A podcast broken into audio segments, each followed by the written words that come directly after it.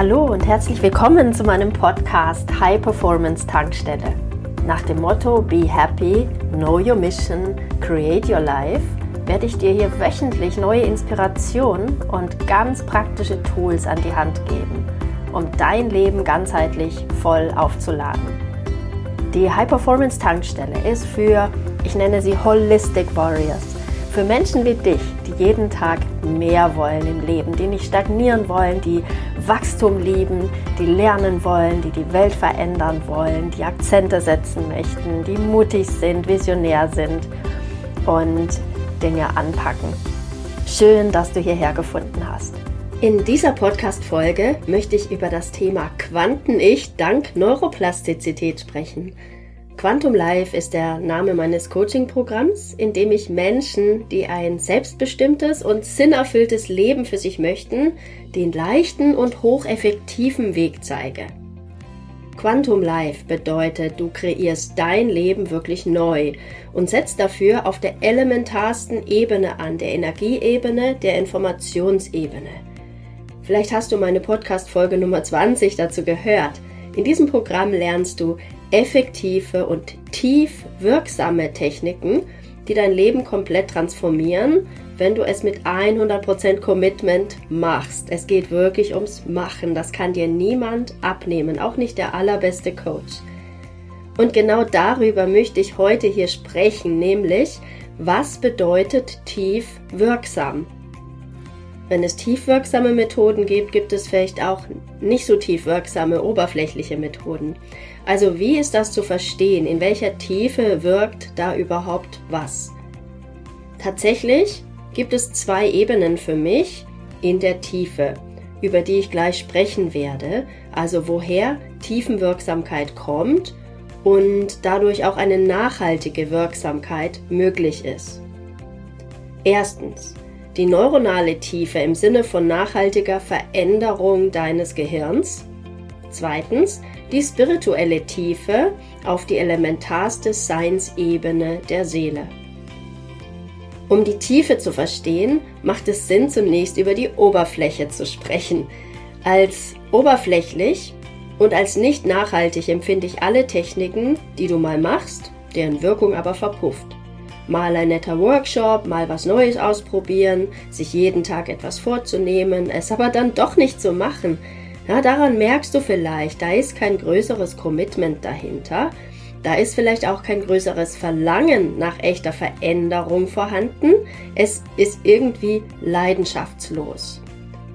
Manchmal auch dieses gewollt, aber nicht gekonnt Syndrom. Ja, viele Techniken schaffen es nicht, hier in der Tiefe zu wirken, weil eben einmal machen in der Regel absolut nicht ausreicht, um langfristige Veränderungen zu bewirken.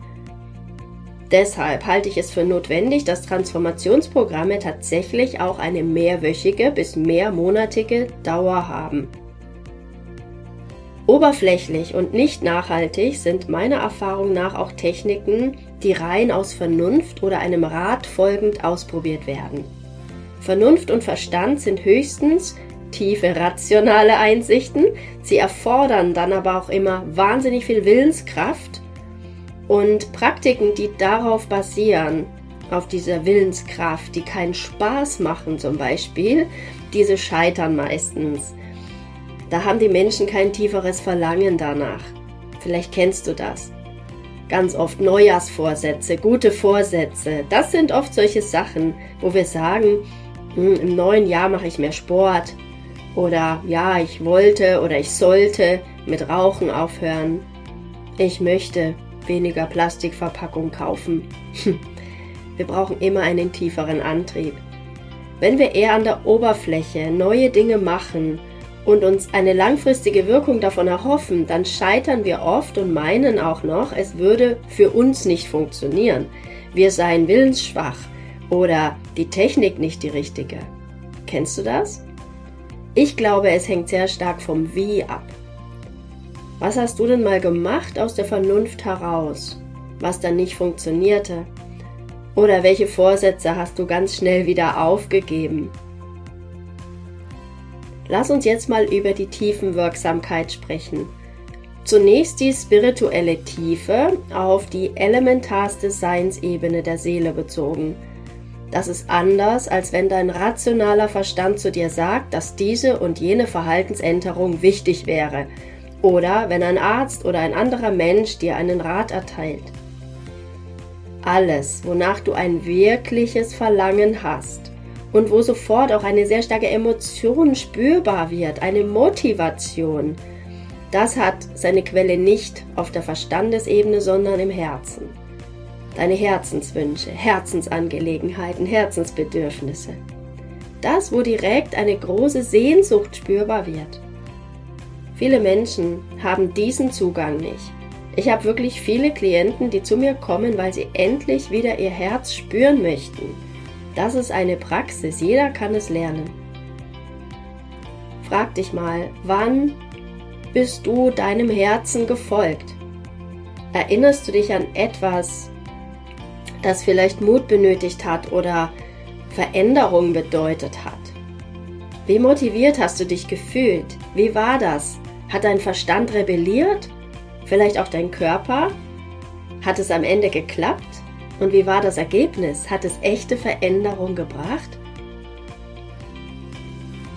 Wenn der Wunsch zur Veränderung wirklich aus der Tiefe der Seele kommt und auch die klare Vorstellung dahin vorhanden ist, wohin die Reise gehen darf, insbesondere wer wir selbst sein dürfen, aus dieser Tiefe, wenn es kommt, dieses Verlangen, dann sind das die allerbesten Voraussetzungen, um etwas grundlegend im Leben zu transformieren und unser Potenzial zu entfalten. Das ist echte Motivation, intrinsische Motivation. Und das macht dich unaufhaltsam. Und das ist notwendig, um einem Veränderungsprozess überhaupt eine nachhaltige Wirkung zu geben. Davon bin ich ganz fest überzeugt. Und das ist die Tiefenwirksamkeit in dem ersten Aspekt. Der zweite Aspekt der Tiefenwirksamkeit ist der Aspekt der nachhaltigen Veränderung deines Gehirns und somit die neuronale Tiefe. Du kannst dir vorstellen, dass alles Neue, was du nur einmal machst, im Gehirn keine großartigen Spuren hinterlässt. Erst wenn du Dinge wiederholt tust oder wiederholt denkst, werden Spuren im Gehirn sichtbar. Nehmen wir das Beispiel von Menschen, die eine regelmäßige Meditationspraxis starten. Hier weiß man heute aus Gehirnscans, dass schon nach einigen Wochen man Veränderungen im Gehirn sehen kann. Es werden neue Synapsen gebildet, die mit jeder Wiederholung stärker und stärker werden. Unser Gehirn kann sich verändern. Und du bestimmst mit deinem Verhalten, in welche Richtung die Veränderung geht. Möchtest du tief wirksame Veränderung, bedeutet das, neue Gewohnheiten zu etablieren.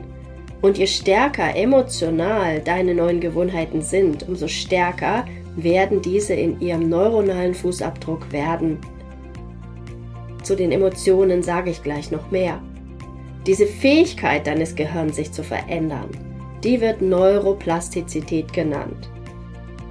Früher dachte man, das Gehirn sei mit ca. achtzehn Jahren voll entwickelt und würde sich ab da nur noch degenerieren. Das ist allerdings falsch. Erstens gibt es viele Fälle, die zeigen, dass das Gehirn sich nach Infarkten und Unfällen enorm regenerieren kann. Und zweitens kann man mit bildgebenden Verfahren heute nachweisen, dass zum Teil komplett neue Hirnareale Aufgaben übernehmen, die gar nicht ihre Ursprungsaufgabe waren. Und drittens wissen wir durch bildgebende Verfahren, dass das Gehirn Muster aufweist, die durch unsere Gewohnheiten bestimmt werden. Zum Beispiel eine Sucht. Und wenn wir unser Verhalten verändern, verändert sich auch unser Gehirn. Das gibt doch Hoffnung, oder? Wir haben es in der Hand. Das Gehirn kann sich wirklich zeitlebens komplett verändern und umbauen. Das Gehirn besteht aus Neuronen und zwischen ihnen bestehen neuronale Verbindungen, sogenannte Synapsen, an denen Signale in Form von Botenstoffen übertragen werden. Und diese Synapsen sind unterschiedlich stark ausgeprägt. Je öfter wir einen Gedanken denken, eine Handlung tätigen, umso stärker sind sie ausgeprägt. Gewohnheiten machen uns den Alltag leichter. Unser Gehirn hat hohes Interesse daran, Energie zu sparen, und somit macht es total Sinn, Vorgänge zu standardisieren, zu Autopilotprogrammen zu machen. Ja, Autofahren und Zähneputzen sind die prominentesten Beispiele, weil wir sie jeden Tag machen oder viele von uns. Diese Gewohnheiten prägen sich neuronal so stark ein, dass du das überhaupt nicht mehr bewusst tust. Du hast sogar eine Schwierigkeit, jemandem genau zu erklären, wie du es machst. Genauso auch bei Sportarten.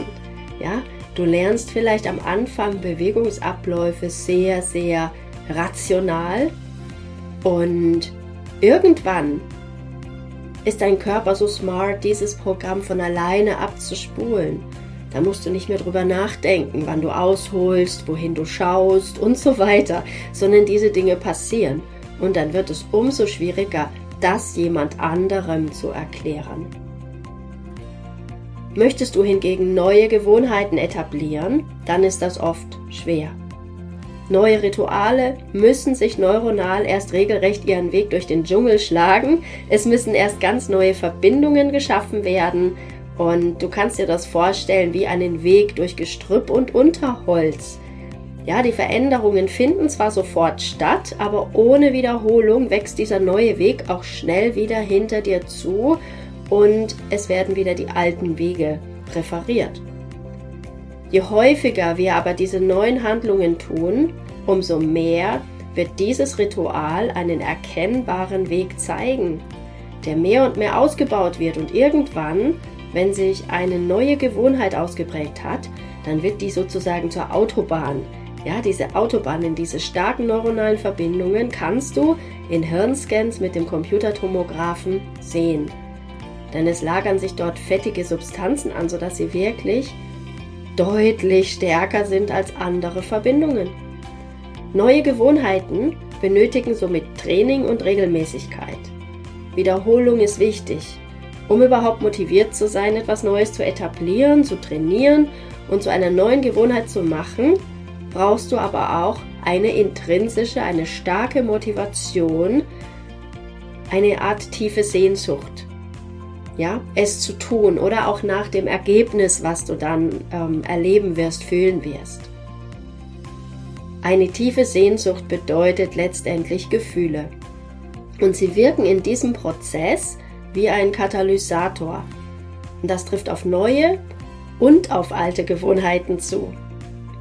Alte, ausgedehnte Gewohnheiten abzulegen, geht dann so viel leichter, wenn du diesen Gewohnheiten gegenüber negative Emotionen entwickelst, zum Beispiel eine starke Abneigung dagegen, dich als Raucherin, Couch-Potato, Jammerlappen et cetera zu erleben.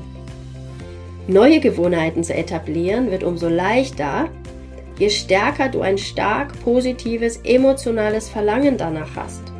Es ist also viel, viel mehr als ein Ich sollte dies, ich versuche das. Wie stark Gefühle sich in unser emotionales Gedächtnis einbrennen, kennst du von deinen aufregendsten Momenten deines Lebens oder auch von deinen schlimmsten Momenten deines Lebens. Du weißt noch ganz genau, wie du dich damals gefühlt hast. Und aufgrund dieser Gefühle hast du mit Sicherheit Präferenzen entwickelt oder Abneigungen entwickelt. Und genau dieses Prinzip, den Beschleuniger Gefühle, nutze ich in meinem Quantum Life Programm, um dein neues Ich ganz tief in deinem Unterbewusstsein zu verankern. In allen meinen transformierenden Programmen arbeite ich in dieser Tiefe, denn ich will echte Veränderung bei meinen Klienten, ich will echte Erfolge feiern können mit meinen Klienten. Ein Wochenend-Workshop hilft im Grunde nicht.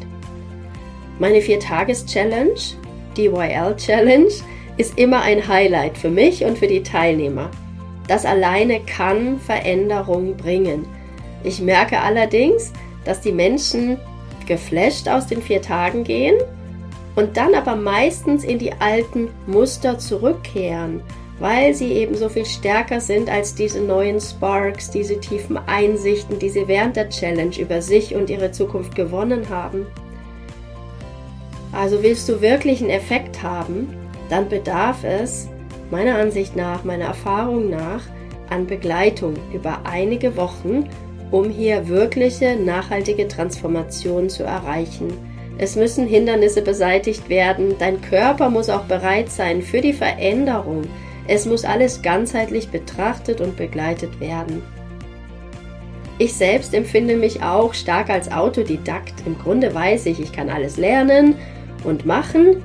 Jedoch habe ich so oft erfahren, dass jedes Mal, wenn ich mich hundert Prozent committed habe zu einem Coach und seinem Programm, dass dann alles schnell und leicht ging. Und dieses Gefühl will ich nicht mehr missen. Mit dem Begriff Quanten-Ich bezeichne ich dein größtes Potenzial, den vollen Ausdruck deines Selbst, deiner Seele, so wie du sein kannst an deinem allerbesten Tag, an dem deine neu gebildeten Synapsen und eben die dadurch neu etablierten Muster zu denken und zu handeln die Führung übernehmen.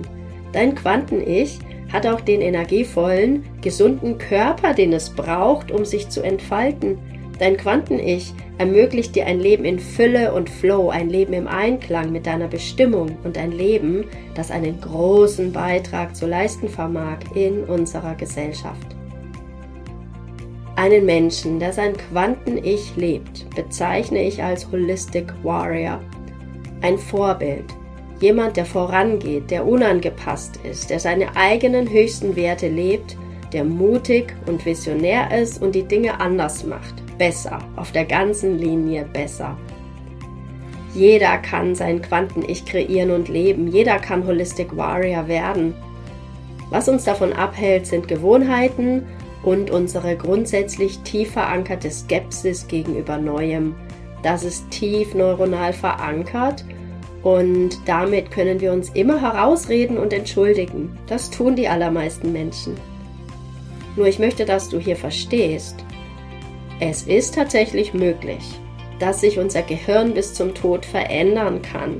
Wir können umdenken, umlernen und uns komplett transformieren.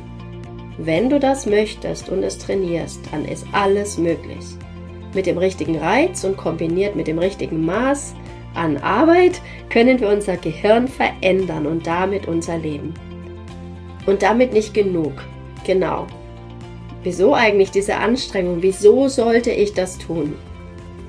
Dein Lebensgefühl wird sich verändern. Wenn du jetzt fühlst, du magst dein Lebensgefühl gar nicht, solltest du dir Gedanken darüber machen. Denn dadurch, durch diesen Weg, wird deine Zukunft neu und aufregend.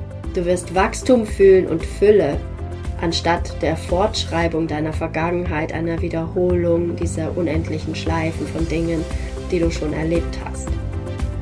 Klingt super, oder? Hat dir dieser Podcast gefallen? Dann freue ich mich sehr, wenn du ihn mit anderen potenziellen Holistic Warriors auf Social Media teilst. Du möchtest mehr? Dann sei dabei in meiner nächsten kostenfreien Challenge oder in einem meiner transformierten Programme. Mehr Informationen findest du auf w w w punkt holistic warrior punkt d e. Alles Liebe, be happy, know your mission, create your life. Deine Annette.